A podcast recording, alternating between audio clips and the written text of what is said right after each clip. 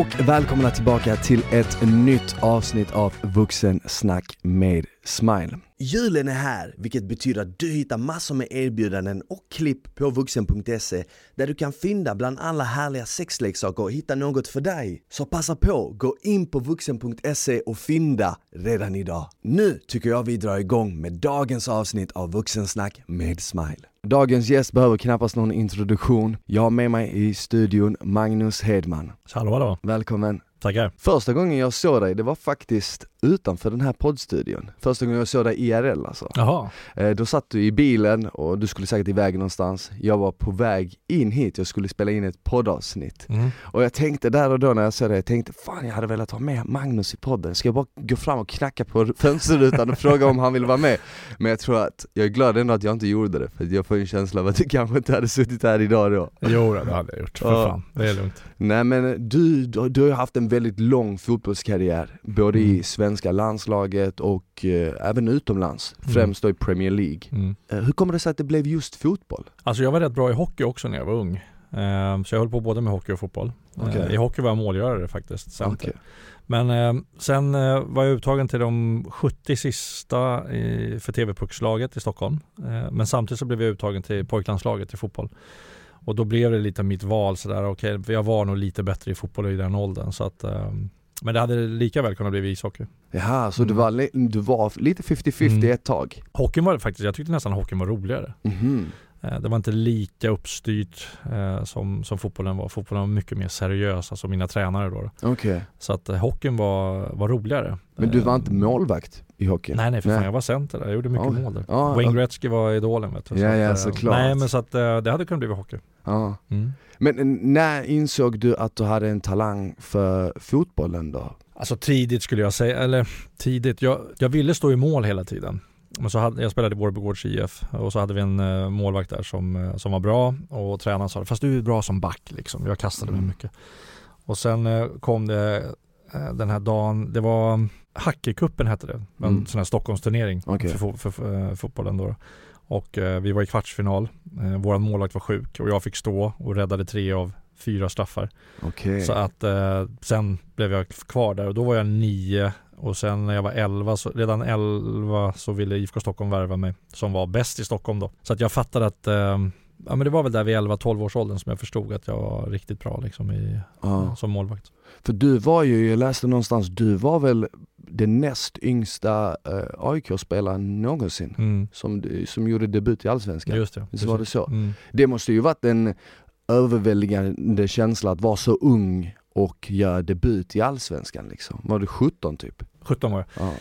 Som målvakt är det ju väldigt ungt såklart. Men, men grejen var lite så här att nej, det var inte så jävla överväldigande. För det var någonting som jag hade liksom som mål, att spela i Allsvenskan. Ja. Så att jag var, rätt, jag var rätt kaxig, jag var rätt självsäker i den där åldern. Så jag skulle bara dit, jag skulle spela så bra som möjligt. Sen skulle jag vidare liksom. Jag skulle bli första målvakt och så skulle jag bli proffs och in i landslaget. Så att det blev inte så här att Wow vad stort det var. Det är klart Nej. att det var stort. Vi mötte IFK Göteborg hemma som vann SM-guld det året. Så det är klart att det var stort. Men jag var inte nervös liksom. Jag var Nej. inte så bang för uppgiften utan jag gick verkligen in och älskade varje sekund på plan. Ja. Men eh, som målvakt känns det ju ändå som att man måste man måste ha, vara stabil och inte ha, kunna känna så mycket nervositet för att Mm. man är ändå den sista frontlinen som Mm. skyddar. Men har du någon gång i din karriär känt nervositet? Ja, jo det har jag gjort. Speciellt om man tar till exempel stora turneringar, VM, EM och sådär. Första matchen är alltid lite nervös såklart när man, innan man väl är inne i turneringen så. För man har sett fram emot den under nästan, nästan ett halvår efter att man är kvalificerad. Nu har man laddat upp som har och så laddat en vidare. jävla massa månader för, för mästerskapet. Då då. Ehm, Men det är en typ av nervositet. Den andra negativa har jag väl haft någon gång sådär i någon period att jag har gått in till en match och inte känt mig hundra och det har varit, du vet, skadad är man ju nästan alltid på något sätt under, Mm. en, under en säsong. Och ehm, det är upp till en själv att att liksom berätta och vara ärlig kring det. Yeah. Eh, För går du in på plan då förväntas du gö- göra 100% från supportrar, från tränare, allt liksom. Men det har funnits matcher när jag inte riktigt har varit hundra och jag har känt så här, hoppas jag får fan inte göra misstag, får inte göra misstag, du vet. Mm. Och det är då misstagen kommer. För Ja. då man börjar tveka. Exakt, och så är man så fokuserad på Mm. att inte göra det. Ja. Vilket är det, har du ett specifikt fotbollsminne som är ditt bästa? Bästa? Mm. Eller starkaste? Alltså de är svåra, eh, de är så många. De är så många. De är så många, så alla debuter för mina lag och landslag är ju såklart jättestort. För du var ju redan 94 så var du ju uttagen till mm. truppen, även om du inte spelade någon match mm. så var du ju ändå på plats när Sverige mm. kom trea i VM. Mm. Och just det VMet, jag är född 90 så jag kommer ju inte ihåg det VMet, det första VMet jag kommer ihåg var 98. Mm. Men man kollade, för förr så gick ju på Eurosport så gick ju repriser på mm. alla VM och mm. jag minns att det var en sån höjdpunkt och just VM 94 gillade jag så mycket för jag tyckte det var så intressanta spelare och lag och uppsättningar mm. och Sverige kom ju trea och det var USA det ett starkt minne fastän du inte var på plan? minne, men eh, inte någonting sådär som jag är stolt över för att jag spelade inte. Nej, exakt. Eh, så, men det är klart att det var helt sjukt att komma hem och du vet, det var inte en bil på motorvägen från Arlanda som rörde sig. Alla hade stannat, stod och applåderade och mm. du vet. Mm. Så det är klart att den, det var en ball upplevelse såklart. Men en väldigt stark eh, upplevelse. Egentligen så har jag två, båda är från Camp Nou. Ah. Första var när vi spelade kvartsfinal i cupvinnarcupen med AIK. När jag mötte gamla Ronaldo, Stoichkov yeah. och så vidare, Hadji och dem. Då gjorde jag nog kanske mitt livs räddning på ett friläge från Ronaldo när han kommer fri och drar mig och jag springer efter honom och skickar upp benet och räddar bollen. Och sen med Celtic i Champions League. Mm. Eh, då var det mot eh, Xavi, Iniesta, Eto'o, Ronaldinho yeah. och de spelarna. Och vi klarade att spela 1-1 eh, på bortaplan. Oj. Och eh, den matchen var också en sån här galen match när jag hade hur mycket som helst att göra. Yeah, och fick, fick mäta mig med de absolut bästa i världen. Ja men exakt, bara de namnen du rabblade upp. Du måste ju både ha spelat tillsammans med och spelat emot mm. de bästa i världen. Är det någon spelare som du känner så här eh, stack ut extra mycket? För det är en skillnad att kolla, eh, det är en skillnad att se matchen mm. i efterhand eller se den live på TV liksom. Men det är en annan sak att vara på plan och se spelarna röra sig. Grejen är så här att en spelare som, som jag till exempel underskattade lite innan jag mötte honom var David Beckham. Mm. För eh, jag tyckte han var jävligt upphåsad och det var så mycket snack om hans inlägg och du vet skott och det ena med det tredje. Men sen när jag mötte honom då, då fattar man liksom storheten. Okay. Eh, hur precisa hans inlägg var, hur farliga skotten var och så vidare. Så att han var en sån där som jag blev överraskad för när jag mötte honom. Mm. Sen eh, det är svårt därför att de jag har mött, alltså jag har mött allt ifrån Alan Shearer, eh, Pires, alla de här storspelarna i Arsenal, Henri, med flera, med flera, med flera. Så det är svårt att säga en sådär. Men den som har varit bäst mot mig var Paolo Di Canio. Okay. När han spelade i West Ham. Alltså han förnedrade oss själv. ah. Ville gå under med tre till halvtid. Ah. På Upton Park då, i West Ham. Och eh, vi var så här, vad fan är det som händer? Vi får, vi får klippa honom liksom. Och sen eh, gör han två till i eh, Eh, i andra halvlek också. Han var yeah. brutalt bra mot oss just den matchen alltså. Ah. Så att eh, vissa sådana där jobbiga jäklar har man ju haft. Sen Cristiano såklart. Ja såklart. Också helt sjukt. Det, det, det, det roliga när man möter sådana där spelare som är så jäkla bra. Det är att du kan aldrig slappna av. Nej. Alltså aldrig. Du måste, du måste ta väldigt, så när du förflyttar dig som målvakt så kan du inte ta för stora steg. Därför att de är så skickliga på att se när du flyttar dig. Så tar du ett för stort steg, bam, då slår de Precis. till bollen i, i steget och så kan du inte kasta det. Så det, man måste vara, all tid du har lagt ner från det att du var fyra år på Vårbygårds bollplan. Yeah. All den träningen du har lagt måste sitta 100% när man ja, möter de där spelarna. Liksom. Precis. Och så vet man om att man möter en spelare som har lagt ner exakt lika mm. mycket tid på motsatt sak Exakt. och det är att få in bollen i mål. Ja. Och du har, så möts liksom de två krafterna. Nej men det är en, jag, jag har spelat fotboll, då spelar jag alltid liksom ytter eller inom mittfältare. Någon gång när man spelar med polarna så på skoj så fick man stå i mål mm. och det, det, var först då jag insåg, oh, shit det här är fan jobbigt alltså. Det kommer stenhårda skott ja. mot mig, jag vet inte hur många kilometer i timmen du vet. Mm. Och du vet, jag precis som 99% andra du vet, vänder ryggen till när det kommer ett skott emot för att, ja men man är ju rädd för bollen liksom, mm. bara en sån grej är liksom stor. Men du, du, tog, du tog över efter Thomas Ravelli, eller hur? Mm. Fick du tips av han då? Nej, inte kanske just då, men, men jag kommer ihåg att han var jävligt schysst inför eh, min debut med landslaget eh, mot eh, Rumänien var det. Och då sa han till mig att eh, gå ut, gör bara det som förväntas av dig. Försök inte gå ut och söka jobb för att visa upp dig. Och det, det, det betyder mycket för att då kunde man liksom gå in lugnt. Du räddar de bollarna du kan. Gå ja. inte ut och sök inlägg eller sånt där som du egentligen inte ska ut på. Och sånt där. Så det var väl den, det tipset han gav mig. Men, men jag tyckte han var schysst i slutet, mm. Thomas, faktiskt. Exakt, exakt. Och eh, efter din fotbollskarriär, eh, som var relativt lång men ändå kanske inte för en målvakt, Mm. så kantades din karriär av en del skandaler och sånt. Ja, livet efter ja. Exakt, Mm. och bland annat så testade du amfetamin för första gången Mm. och fastnade för det direkt. Mm. Eh, vad var det som gjorde att du fastnade för det direkt? Under min karriär så har jag ju alltid flytt in i fotbollen när jag har haft det jobbigt känslomässigt. Liksom. Det kan ha varit att min mamma var sjuk eller vad det än må varit för någonting som tuffare saker i livet. Har jag egentligen aldrig fått lära mig att hantera. Eh, utan jag har alltid flytt dem. Eh, så från tidig ålder så flydde jag in i idrotten, både hockey, fotboll och taekwondo. Eh, när jag slutade med idrotten så hade inte jag någonting att hålla mig i längre. Sådär. Så jag var jävligt osäker och, och gick och frågade mig själv så här, vad, fan ska jag, vad ska jag göra sen, vad ska jag göra sen, hela tiden. Och eh, när jag testade amfetamin så var det som att jag hittade hem. Det var så här, Mm. va, är det så här jag ska må? Kan man verkligen må så här bra? Inga problem, du vet, och blev det problem så löste jag dem eh, hur enkelt som helst.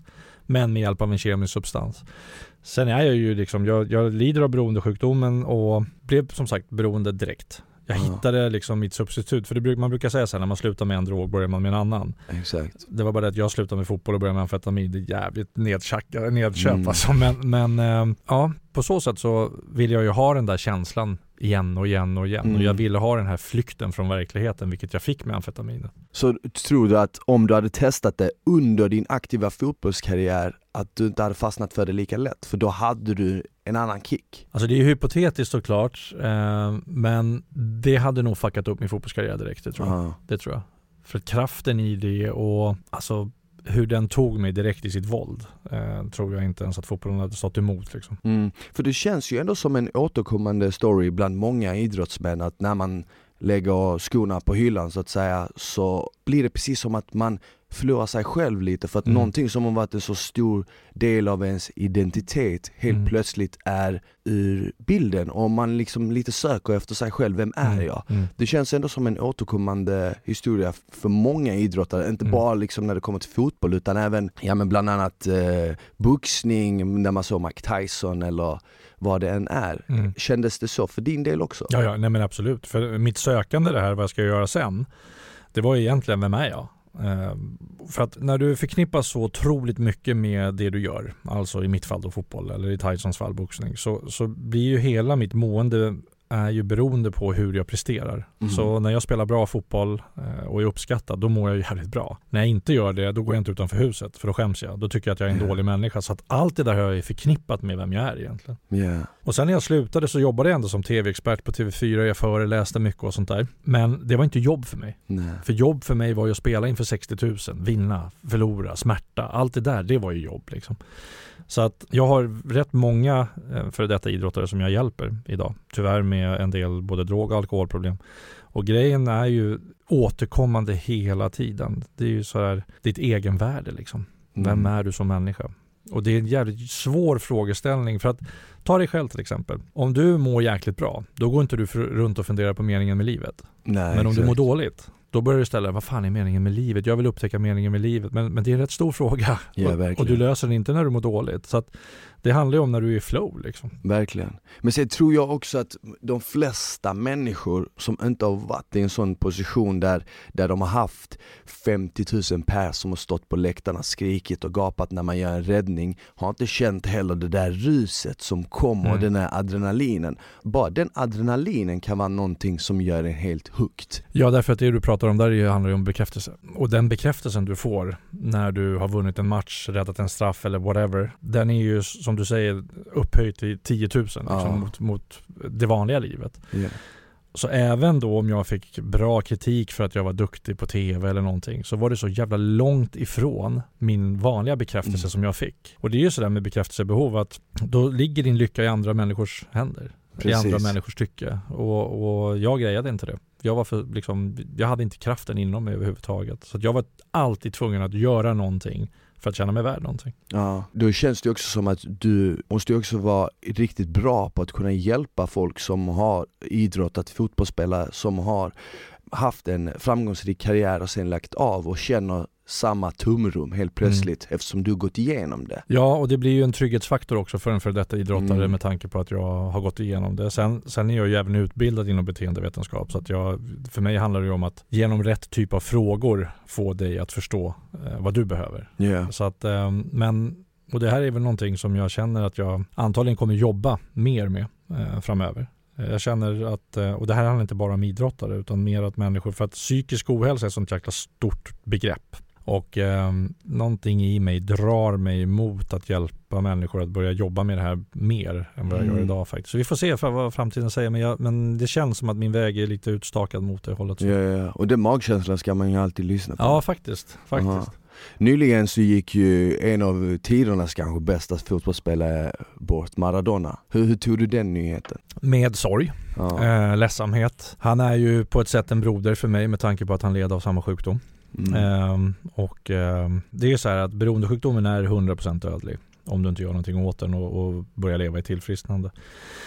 Och när jag såg hans dokumentär så det var som att någon liksom karvade med en kniv på huden på mig. Alltså för att, du vet, han höll ändå på under sin karriär. Yeah. Under sin aktiva karriär. För mig, du vet, jag hade inte sett om en människa hade varit påtänd om han kommit in i rummet. För jag hade ingen koll på det här med droger. Koll, nej, jag var helt, Treo, jag var försiktig med att ta Treo till och med under min karriär. Men att han ändå hamnade i den där beroende monstrets klor så tidigt i sitt liv. Mm. Hade ändå sin fotboll. Jag, jag ser ju så mycket misär och så mycket sorg i hans liv liksom, så att uh, det, det var samtidigt som det på något sätt också sades, liksom kom en röst till mig att vila i frid, nu får du sova. Yeah. Så, nu får du slippa lidandet. Fick du möjligheten att träffa honom någon gång? Nej, det fick jag inte. Nej. Nej. Nej men det är som du säger, jag, jag, kan tänka mig också för en spelare som Maradona då som vart han än åkte så mm. kunde han inte mm. bara, bara en vanlig människa. Nej. Kunde inte vara Diego, han nej, var ju Maradona vart ja. han än åkte. Det, det tumrummet måste ju varit gigantiskt liksom. Ja. Ena stunden så är du världens största fotbollsspelare, nästa stund så har du ett beroende och det enda tidningar skriver är om det. Mm. Så det är ju också ett tryck från media. Som är svårt att förstå. Jag mm. hade ju under min värsta period så hade jag ju paparazzis utanför mitt hus i Sigtuna. Det, det är ju en väldigt light version jämfört med vad Maradona har upplevt. Men jag vet ju hur jag mådde under den tiden. Yeah. För det är ju så här, beroende är ju skammens sjukdom. Liksom. Mm. Eh, och eh, i Maradonas fall så var det ju där verkligen så, så stort en världsnyhet och så vidare. Men han, eh, han lyckades inte få den, eh, den hjälpen i tid för att han skulle kunna tillfriskna liksom, i yngre ålder eh, än, vad han, eh, vad han gjorde. Sen är det så att det, det för ju med sig sviter. Mm. Tror, du, tror, tror, du också att det kan vara så att när man i, i ditt fall eller i, i, till exempel i hans fall att folk kanske också i ens omgivning är lite rädda att säga till mm. att man behöver hjälp för att vem är de liksom att säga något? Förstår du vad jag menar? Det liksom? du tar upp där tycker jag är så jäkla bra därför att det är sällan vi pratar om det faktiskt. Hur ska man prata med någon som är beroende? Så jag tycker det är en skitbra fråga och den, det är också den svåraste frågan. Mm. Därför att det är därför vi har så mycket medberoende i vårt samhälle. Yeah. Jag skulle säga så här att försöka sätta upp kärleksfulla gränser. Eh, till exempel om, om man har en eh, nära närstående som är eh, beroende. Så här, jag är ledsen men du får inte komma hem om du är påtänd. Två, jag kommer inte låna ut pengar till dig. Tre, jag hjälper dig om Alltså om du gör det här, yeah. då hjälper jag dig. Men jag kommer inte hjälpa dig för att främja ditt beroende. Alltså sådana såna kärleksfulla gränser att sätta upp, men de är så jäkla svåra. Yeah. Alltså sjukt svåra. När känslor är involverade liksom. Yeah. Det är intressant att du säger att det är en sjukdom, för jag själv har aldrig sett det på det viset. Mm. Men nu när du säger det så, det, är nästan som en polett faller ner. För jag själv testade eh, droger första gången när jag bara var 13. Mm. En väldigt, mm. väldigt ung ålder. Eh, jag växte upp i Malmö i delar som var liksom lite sjaskiga, det, det fanns skit som hände, de äldre mm. grabbarna höll på och Um, och jag, Vild och hade mycket liv i benen, mm. var ju först på det liksom i gänget. Man ville vara lika tuff som mm. de äldre, man ville bli en i gänget och man fick hänga med de äldre och det var coolt. Och testade på det väldigt uh, vid en väldigt, väldigt ung ålder och gick till tyngre saker. Redan som 15-åring hade jag testat det mesta. Mm. Och jag märkte på mig själv där någonstans när det blev liksom problem med familjen och socialen blev inblandad och polisen och så vidare så märkte jag också att shit, jag tror jag har en personlighet som faller väldigt lätt för de här sakerna. Så för mig är det nog mycket bättre att bara säga nej till det helt. Och samma sak gäller även till exempel alkohol. För mig är det nästan bättre att inte dricka alls än att bara ta ett, två glas. För ett, mm. två glas blir aldrig ett, två glas. Det blir en hel natt och en morgon och så vidare och så vidare. Så nu när du säger det så känns det nästan som att en polett faller ner för att det kan ju vara någonting som kanske är lite ärftligt. Det är det. Mm. Eh, per förälder brukar man säga att det är ungefär 33% risk att du ärver den genen. Eh, alltså beroende eh, mm. genen då. Och eh, det är ju 66% om du har två föräldrar som är beroende till exempel. Yeah. I ditt fall att, att du lyckades ändå se det på det sättet du agerar och tänka på det sättet som du gör ska du vara jävligt glad över. Därför att många tänker så men de klarar det inte. Nej. Därför att man är redan fast i beroendet. Så då fick du eh, ett uppvaknande i tid som du också lyckades hålla. Yeah. Men, men de flesta av oss som, som har sjukdomen, vi, vi är maktlösa. Vi klarar inte det. Och det du säger det här med att ta ett glas och så vet man inte när det slutar. Det är ju en del av sjukdomen. Mm. Vi kallar det för fysisk allergi. Du tar ett glas eh, och du vill bara ha mer och mer och mer och mer. Det här mer yeah. begäret. Och sen finns det då den andra delen av sjukdomen som är en mental besatthet och det är när du tänker på nästa rus. Mm. Så är den så kraftig den känslan och tanken så du går igenom lik. Alltså du går över allt. Du skiter i att hämta barnen på dagis, du kör på fyllan, alltså du gör saker, allt du kan för att få nästa rus. Och de här två delarna är ju eh, beroendesjukdomen då, personifierat. Och det är därför jag också försöker dela med mig så mycket som möjligt av det som jag har lärt mig, men också det som jag har genomlevt. För att om du inte vet att du lider av en sjukdom, hur fan ska du veta var du ska söka hjälp då? Liksom? Nej, exakt. Eh, det är därför jag försöker att, att sprida budskapet så mycket jag kan. Precis, och, och, samma sak, även om du vet att du lider av en sjukdom men om det är lite tabubelagt att prata mm, om den yes. så blir det också en sån här grej som att okej okay, jag vet jag har ett eh, problem men det finns ändå den här skammen som jag känner att jag kanske inte vill dela med mig av Nej, det. Exakt. Och jag tror det är därför det är viktigt att prata om såna här saker och det är därför jag tycker det är så bra att folk pratar om uh, andra problem som till exempel ångest och mm, depression mm. så mycket idag för det är någonting som man länge har inte velat prata om. Mm. Speciellt män kanske som har mm. känt så här, ah, nej det här är inte, det här är inte macho liksom. Jag kan, mm. inte, jag kan inte vara, berätta det här för då är jag svag liksom. Mm. I, idag har du ju varit nykter och drogfri i tre år, stämmer det? Mm. Vad var det som fick dig att sluta? Oj, det var ett val eh, mellan liv och död egentligen. Eh, jag, jag fann mig själv sittandes på balkongräcket åtta våningar upp i min lägenhet i Solna. Och jag ville in i lägenheten men någonting höll mig där ute. Och mm. varenda gång jag tittade ner eh, och såg bilarna där nere så mådde jag bra. Av känslan av att jag kunde hoppa och få bli fri, befriad från yeah. allt lidande liksom. Samtidigt som jag kämpade som en dåre för att ta mig in i lägenheten igen. När jag väl tog mig in så fattade jag att fuck, jag är fakt yeah. på riktigt. Eh, nu klarar inte jag det här längre. Och då, då ringde jag så att eh, det största som finns, det enda som finns när det kommer till att, att tillfriskna eh, och lyckas hantera sitt beroende är att be om hjälp. Mm. För du klarar det aldrig själv. Alltså jag känner ingen människa som har klarat det själv, som har sjukdomen. Nej. För den är för stark. Den är alldeles för stark. Så när du fightas mot sjukdomen, då är du körd. Men om du ber om hjälp eh, och följer de som har gjort det, som har gått innan dig liksom, och, och tillfrisknat, så har du ett suveränt liv framför dig. Sen är ju jag så här, det är lätt också att tro att jag får mycket eh, så här, meddelanden på Instagram och allt vad det är för någonting. Att ja, men du, du mår så bra och det är så kul. Och det, det, absolut, men jag har ju mina dagar också. Jag har ju också mina upp och nedgångar. Yeah. Jag vet att jag är, jag är en sjuk jävel egentligen. Så att om inte jag är on top of things med mig själv så märker jag det direkt. Jag kan lacka till snabbare, kortare stubin och så vidare. Mm. Och det påverkar ju hela mitt mående. Så att för mig handlar det inte om droger och alkohol idag. Att det är, för mig är det just idag en icke-fråga. Yeah. Men men jag vet att börjar jag liksom missköta mig lite så jag, kan jag vara tillbaka i det där träsket blixtsnabbt alltså. Men det är också ett tecken på att idag till skillnad från då så har du lärt känna dig själv så mycket bättre. Mm. Ja, jag har ju vågat eh, och, och fått chansen liksom. Ja. Och att vakna upp som idag utan att behöva känna att jag behöver prestera någonting är ju så jäkla skönt. För mm. den ger ju ett lugn liksom. Jag har en grej jag säger till mig själv varje dag, det är att du är värd att inte vara perfekt. Och det ger mig en bra balans, liksom, ett bra lugn. Och jag tror faktiskt att det är ett väldigt viktigt budskap för många människor, för just nu, eh, dels med liksom sociala medier och allt vad som händer, så tror jag också att många människor, speciellt unga människor, känner just det här pressen på att vara på topp och vara perfekt och liksom det räcker inte med att du får ett vanligt jobb utan du måste liksom lyckas och flytta utomlands och bli, mm.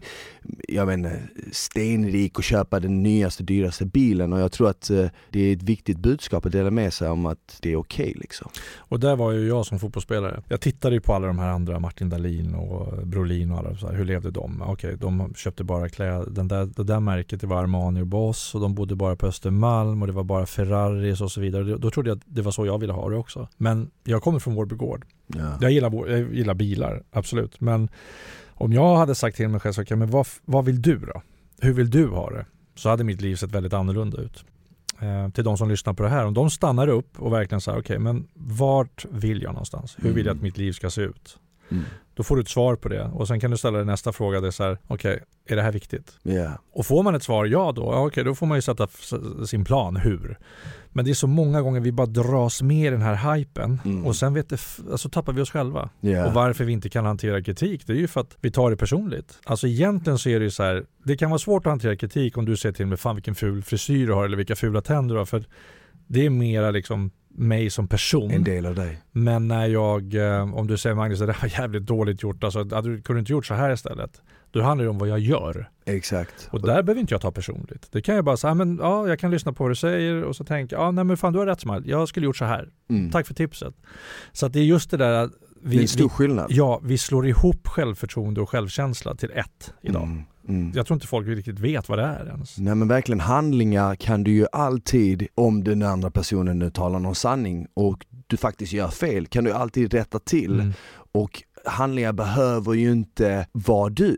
Mm. För att du kan ju handla fel och sen och fem år senare lära dig av dina misstag och göra mm. rätt och du är fortfarande samma mm. människa. Exakt. Men, eh, men eh, exakt, så jag förstår, jag förstår den. Så självförtroende är ju det du gör. Mm. Jag menar jag kan ha ett grymt självförtroende i att putsa fönster. Men eh, så ber du mig eh, måla en vägg. Då kommer jag ha ett jättedåligt självförtroende i att måla väggen men det gör inte mig till en sämre människa för det. Liksom. Och det, det, är just det här att själv, vi, vi, slänger oss, ah, men det, jag har så dålig självkänsla, jag har så dåligt självförtroende men vi vet egentligen inte vad vi menar. Nej precis. N när det blev eh, känt för offentligheten att du hade ett beroende, var du rädd för hur det skulle tas emot? Oh.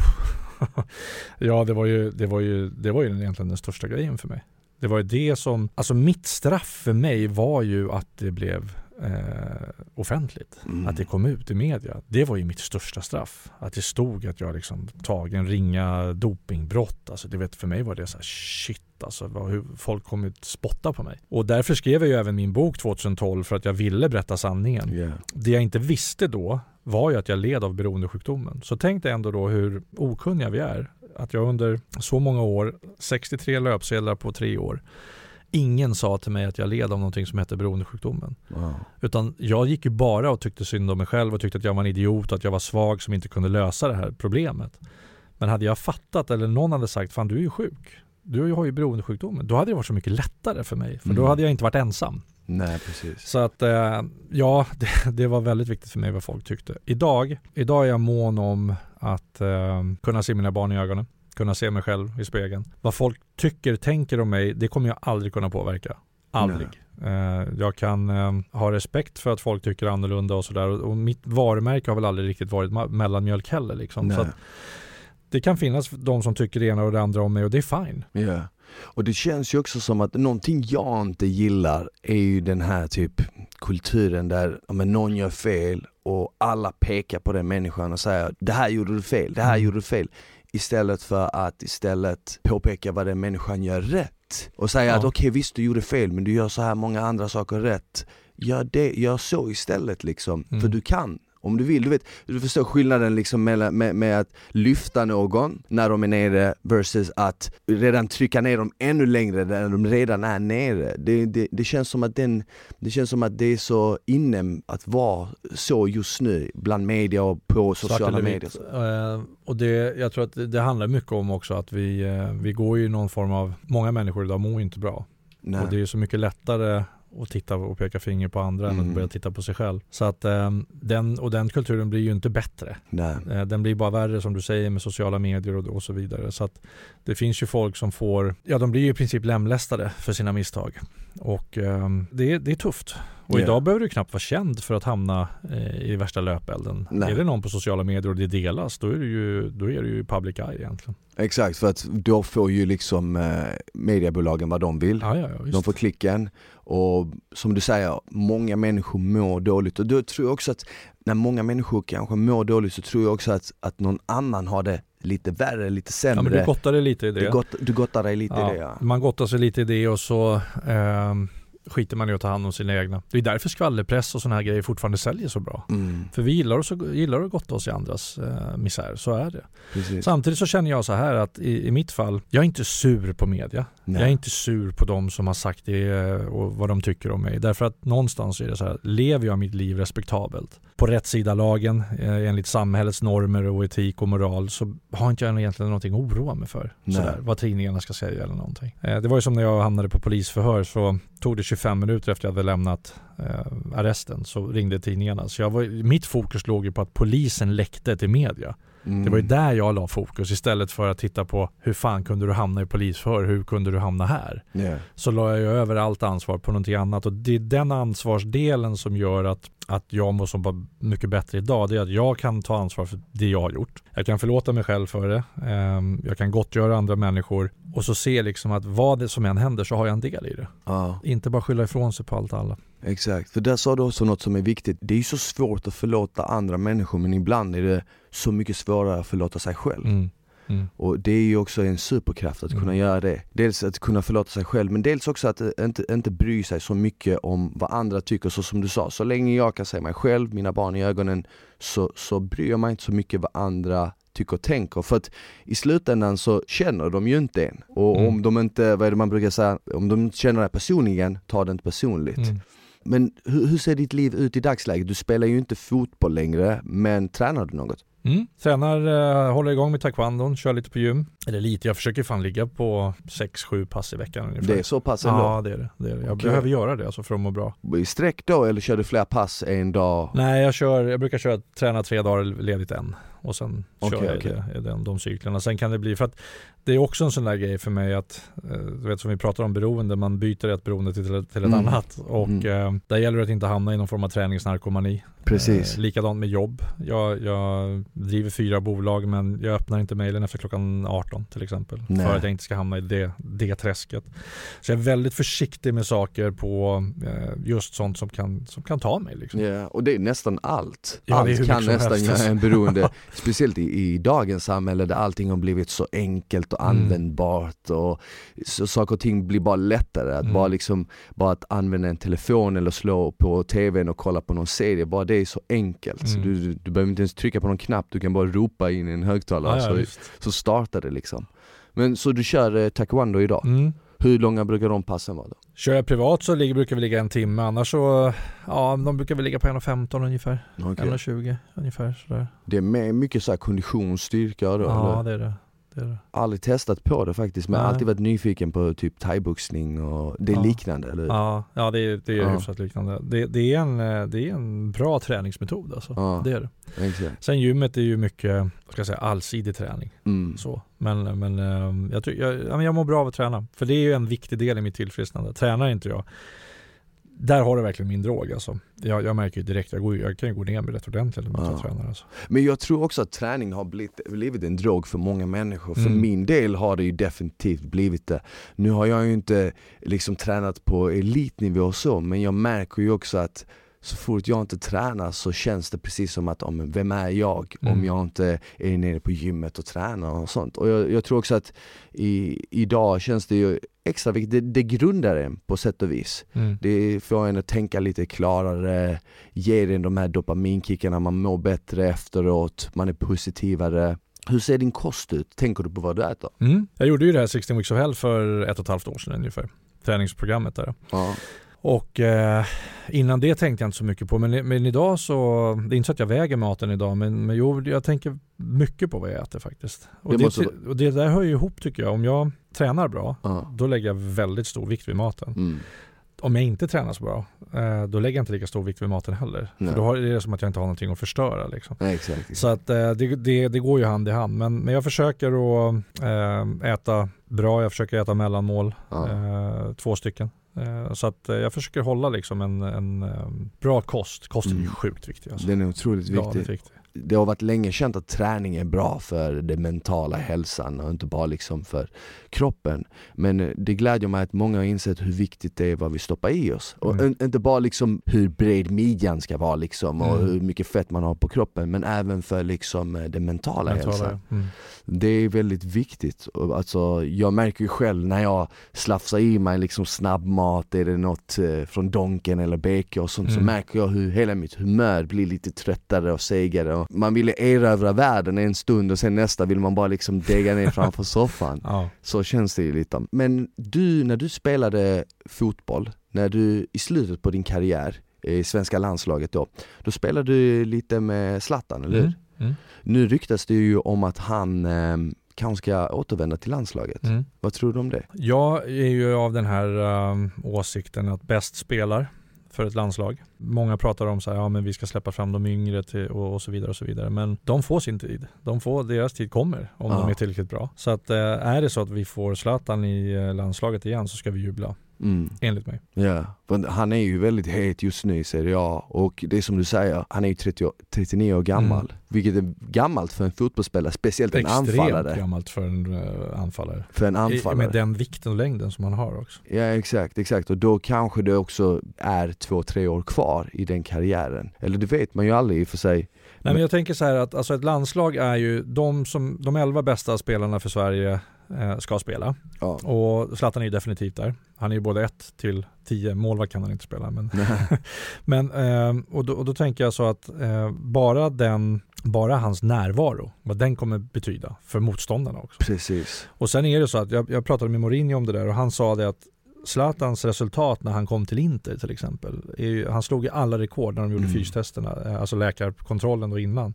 Och det var samma i Barcelona också, så att han är ju ett fysiskt praktexemplar. Ja. Så att hans, hans ålder, absolut, och då kan man tänka sig, ska Zlatan vara med ett mästerskap bara och sen inte vara med igen? Ja, men om det ger Sverige en medalj eller en högre placering, Mm. ja det är klart han ska vara. Självklart. Men det är intressant att han kan vara 39 och ändå spela anfallare. Tror du också att det har mycket att göra med att vi har så mycket mer kunskap om kost, träning och rehabilitering idag än vad vi hade för 20 år sedan till exempel? Ja, det, absolut. Eh, Sen i hans fall så handlar det inte om att det bara har blivit bra idag. Han har ju varit i de bästa klubbarna i Precis. världen och fått den bästa liksom, tips och råd och, och behandlingen hela tiden, rakt igenom sin karriär egentligen, från det att han kom till Juventus. Så det spelar stor roll, det gör Mm. det absolut. Ser du att fotbollsspelare i framtiden kommer att kunna förlänga sina karriärer på grund av liksom, alla kosttillskott och vitaminer och så vidare som finns? Det som kan tala emot att fotbollsspelare håller ännu längre är ju deras matchande, alltså matchschemat och, Mm. och antal matcher både för landslag och så vidare med belastning. Men eh, det finns absolut en möjlighet att de, att de kan eh, Yeah. förlänga sina karriärer någonting. För när du, när du eh, var i din peak i karriären, hur mycket träning körde du då? Hur många dagar i veckan blev det? Eh, jag har ju alltid älskat att träna. Jag körde ju det var träning måndag, tisdag, om vi säger att matchen var på lördag så Mm. var det träning måndag, tisdag, torsdag, fredag, match lördag, lite nedjoggning söndag. Men då körde jag taekwondo måndag, tisdag, torsdag efter mina träningar också. Okej. Så jag tränade rätt mycket.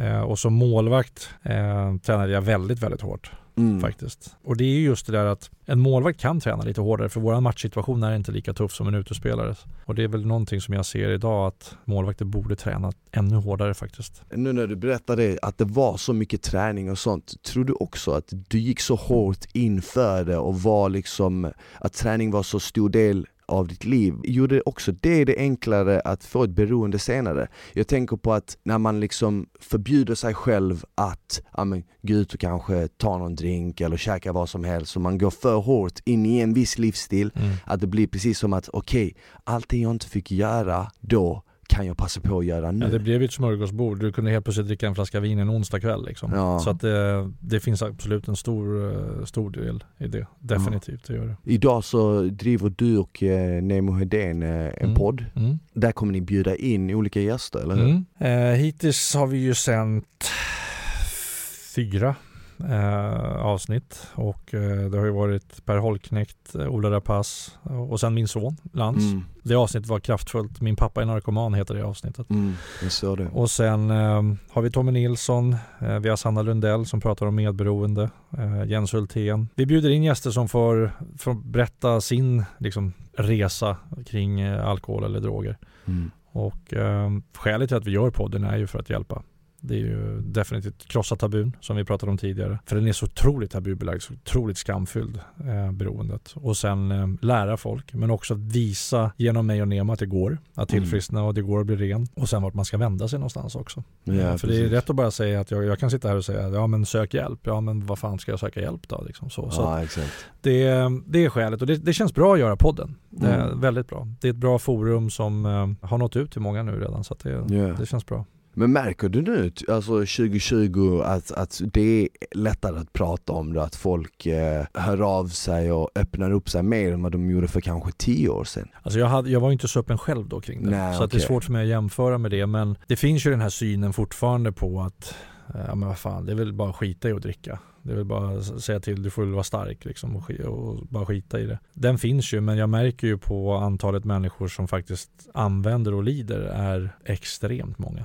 Extremt många. Så jag får mycket, vi får mycket meddelanden, jag och Nemo. Ja, Där vi eh, vägleder folk i, i förhoppningsvis rätt, rätt riktning. ja precis. Men sen känns det ju också som att i Sverige, eller överlag i hela världen, så har man ju också en kultur där alkohol alltid är i centrum för Mm. firande eller glädje eller det är alltid så här, ja men du lyckas med det här, då ska vi skåla, ja Mm. men du fyller år, Mm. då ska vi skåla, det är Mm. jul, då ska vi skåla, nyår. Så det, det känns ju också som att på sätt och vis så, jag vet inte om det är vi själva som har valt det, men det är någonting pushar ju på alkohol på oss till exempel. Det är ju förenat med fest. Mm. Men det är ju också förenat med att släcka sorg Ja. och släcka jobbiga känslor och sådär. Ehm, I mitt fall så, jag driver ju till och med ett bolag som jobbar med alkoholfria viner så att Mm. eh, jag har ju försökt att hitta alternativ. För mig så är det, det är svårt om du är alkoholist. Det är jäkligt svårt för, för där finns ju det tillgängligt överallt egentligen. Hela tiden också. Ja. Men eh, det jag tycker är viktigt att skicka med sig där, det är just att när jag skulle sluta så satt jag ändå och mådde sämre än jag någonsin hade gjort i hela mitt liv. Men jag satt ändå och tänkte så här, hur jävla kul kommer mitt liv bli utan kokain och alkohol? Så du hade ändå liksom så här positiva tankar? Ja men ändå tänker jag, tänker jag så. Hur kul kommer mitt liv bli utan det liksom? Men då var det ändå så här att när jag väl tittade, ja men hur var min fest då? Ja, den var jävligt exklusiv för jag satt själv hemma liksom. Mhm. Det, då, är inte, då är inte så mycket fest och festen var slut. Liksom. Och det tog mig nästan ett år innan jag ens gick ut eh, på en fest där det fanns alkohol för att skydda mig själv. Då, då. Ja, ja. Idag kan jag vara ute på fester, jag kan till och med vara med på efterfester utan att tänka på alkohol eller droger. Nej. Men man måste ge det tid. Man måste ge det tid. Så tror jag också att man måste omge sig med människor som, eh, som respekterar ens beslut och som vill en väl och som, som, Alltså som inte Så- håller på att tjata. Ja. som inte håller på att tjata. Nej. För jag, jag, jag har inte varit i ett alkoholberoende, det har jag inte. Men det har, jag har ju stundtals haft perioder där jag tänkt fan nu vill jag satsa på min träning som fan. Mm. Nu ska jag liksom inte dricka någon alkohol för jag vet ju hur det påverkar eh, till, dels styrketräning då. Men då har jag alltid haft vänner, men häng med ut. Mm. Ja, men jag, jag pallar inte gå ut för jag ska ju ändå inte dricka något. Det känns bara lite onödigt för jag Mm. vet hur det kommer sluta. Mm. Det är ju också, också så här när folk är ute och festar, de, man vill ju gärna inte att det är någon annan som inte dricker för det, känns ju bättre för en själv Mm. om alla dricker. Det är lite som med snabbmat. Mm. Nej, Om du, om du beställer liksom en eh, snabbmat själv, då vill du inte att personen mitt emot ska äta en sallad. Mm. Nej men du har helt rätt och där, där försöker jag också dela med mig av tips och råd sådär när, när folk är på, på en så här, men vad fan dricker du inte för? Ja. Om någon skulle säga det till mig så skulle jag säga att jag, jag, jag är allergisk mot alkohol. För det är det jag är, jag har en fysisk allergi. Ja. Jag kan inte hantera det. Då har jag inte ljugit, för det ska man inte göra. Nej. Ehm, och säger jag att jag är allergisk mot alkohol, då ska det jävligt mycket till för att den här personen ska börja berätta för mig om en eh, diagnos, att man kan inte göra så här och så här även om man är allergisk. Liksom. Så, att, så att det handlar ju om att förbereda sig på frågan. Varför mm. dricker du inte? Och, Ja. och, och då gäller det att komma med ett svar som man kan stå för eh, och sen hålla det liksom. Mm, grymt. Det känns ju som att du ser jävligt ljus på framtiden. Mm, det gör jag. Du kommer fortsätta med föreläsningar, med podden. Mm. Har du fler nya projekt på gång? Nej, jag jobbar ju med eh, som PR-ansvarig på Better You, kostskottsbolaget och har gjort det nu under fem års tid. Eh, så där eh, är jag fortfarande kvar och, och jobbar med, med, med, med dem och eh, jag har mitt alkoholfria vinbolag. Jag hjälper 16 Weeks of Hell med en del affärsutveckling eh, och även en del som coach eh, för deras engelska grupp. Så att jag har att göra. Det har jag. Men Ja. jag tycker ändå att jag har en bra balans, att jag hinner träna, jag hinner gå på mina möten och sådana här saker. Mm. Så att, eh, nej men det, vi får se vad, vad, vad livet har mig någonstans. Mm, grymt. För alla som lyssnar, som sagt du har ju berättat, du har ju en podd på Instagram, följer de dig säkert. Annars heter du på Instagram Magnus Hedman. Magnus Mm. Hedman. Ja. Tack för att du kom hit. Tack själv. Och tack till alla er som har lyssnat, hängt med oss. Vi hörs i nästa avsnitt av Vuxensnack med Smile. Tills dess, ta hand om varandra, ha det bäst. Ciao!